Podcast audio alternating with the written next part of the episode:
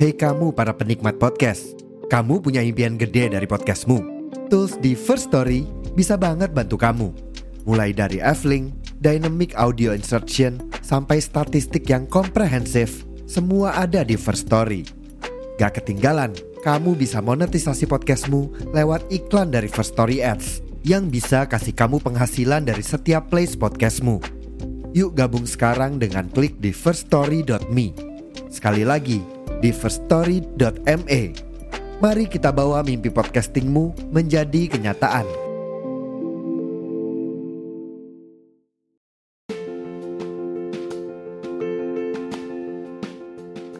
Buat yang penasaran, aku bikin podcast pakai aplikasi apa?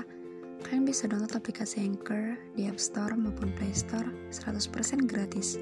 Selain gampang dan mudah banget, Anchor juga sudah menyediakan semua kebutuhan untuk membuat podcast kamu, termasuk untuk mendistribusikan podcast kamu ke Spotify dan platform lainnya. Jadi, tunggu apa lagi? Yuk download Anchor sekarang dan bikin podcastmu sendiri.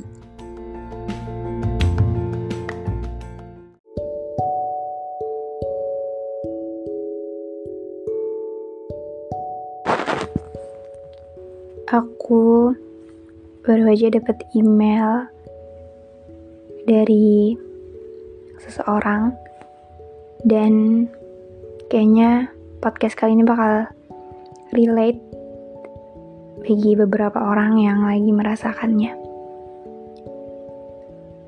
Ceritanya sengaja nggak aku bacain karena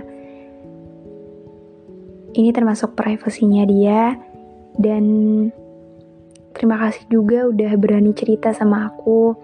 Terima kasih udah percaya sama aku.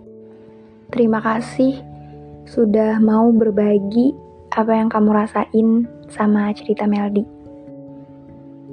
Jadi, di antara miliaran manusia nih ya, ada banyak banget yang suka sama dia.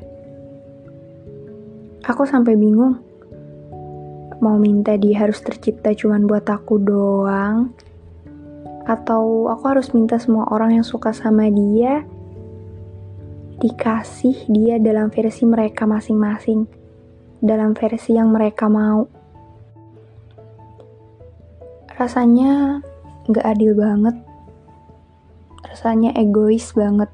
Orang sebaik, selucu, seindah dia cuman buat aku doang.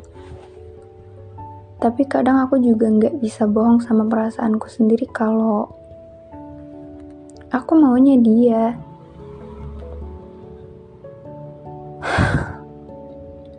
Mungkin itu kali ya alasan dia tercipta dan disukain banyak manusia. Alasan dia hadir di dunia karena ya emang buat menghibur banyak manusia.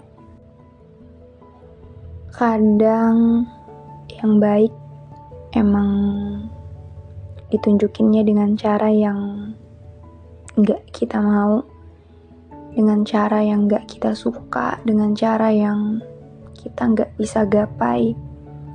Yang baik emang kadang cukup dinikmati dari jauh aja. Ya emang siapa sih yang gak akan suka dia? Dia beneran definisi idaman banyak orang di luar sana. Bukan cuman dari fisik, tapi juga dari sifatnya, dari pribadinya, dan dia beneran hampir sempurna mencintai dan dicintai emang bukan perkara maunya manusia. Ya, namanya perasaan bisa datang gitu aja tanpa diminta. Gimana ya? Dunia itu emang tempatnya nggak terduga dan menakjubkan. Jadi, waktu dia cuma ada satu, di saat semua manusia entah di belahan dunia mana juga suka sama dia, berarti takdirnya emang oke. Okay, sekarang aku paham kenapa dia cuma ada satu. Kadang tuh aku beneran gak ngerti gimana cara mendefinisikan perasaanku sendiri karena selama kenal sama dia ada banyak perasaan yang aku rasain. Perasaan di mana aku mulai merasa bahwa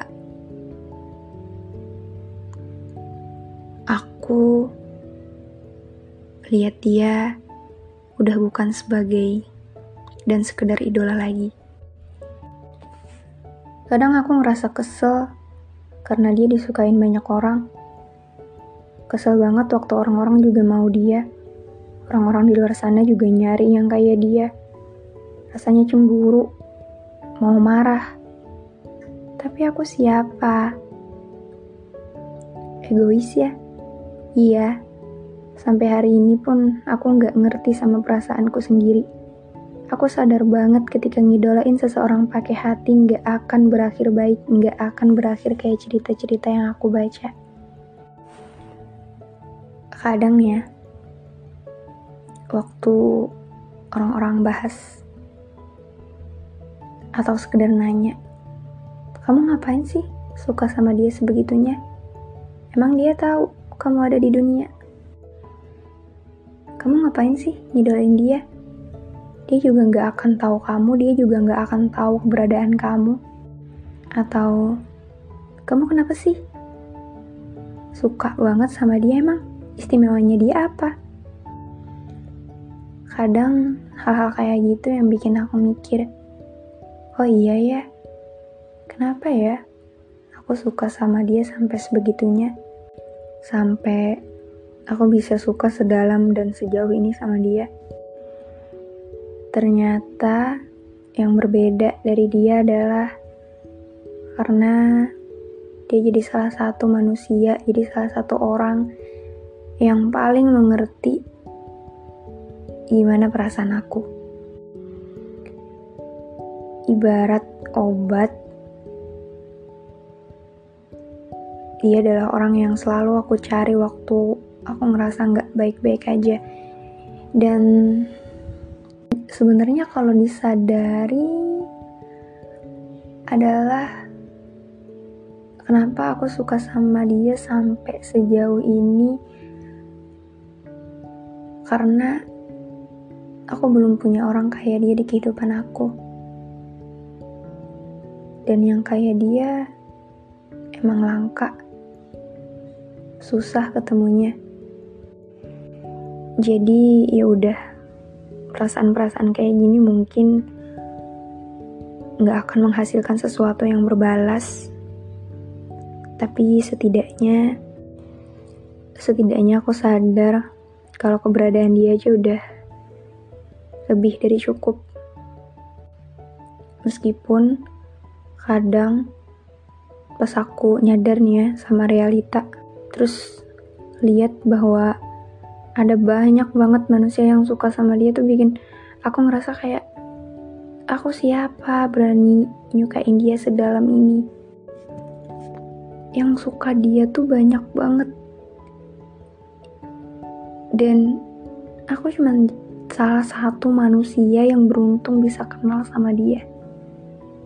Harusnya tuh aku nggak usah melangkah terlalu jauh dan sialnya aku terjebak pada perasaan itu, aku jadi merasa nggak bebas. Merasa harusnya aku bisa enjoy dengan kehidupan ini, harusnya aku bisa menikmati setiap momen bareng mereka antara fans dan idola, tapi ternyata aku gagal. Ternyata aku nggak sekuat itu untuk bisa nahan diri aku buat nggak jatuh cinta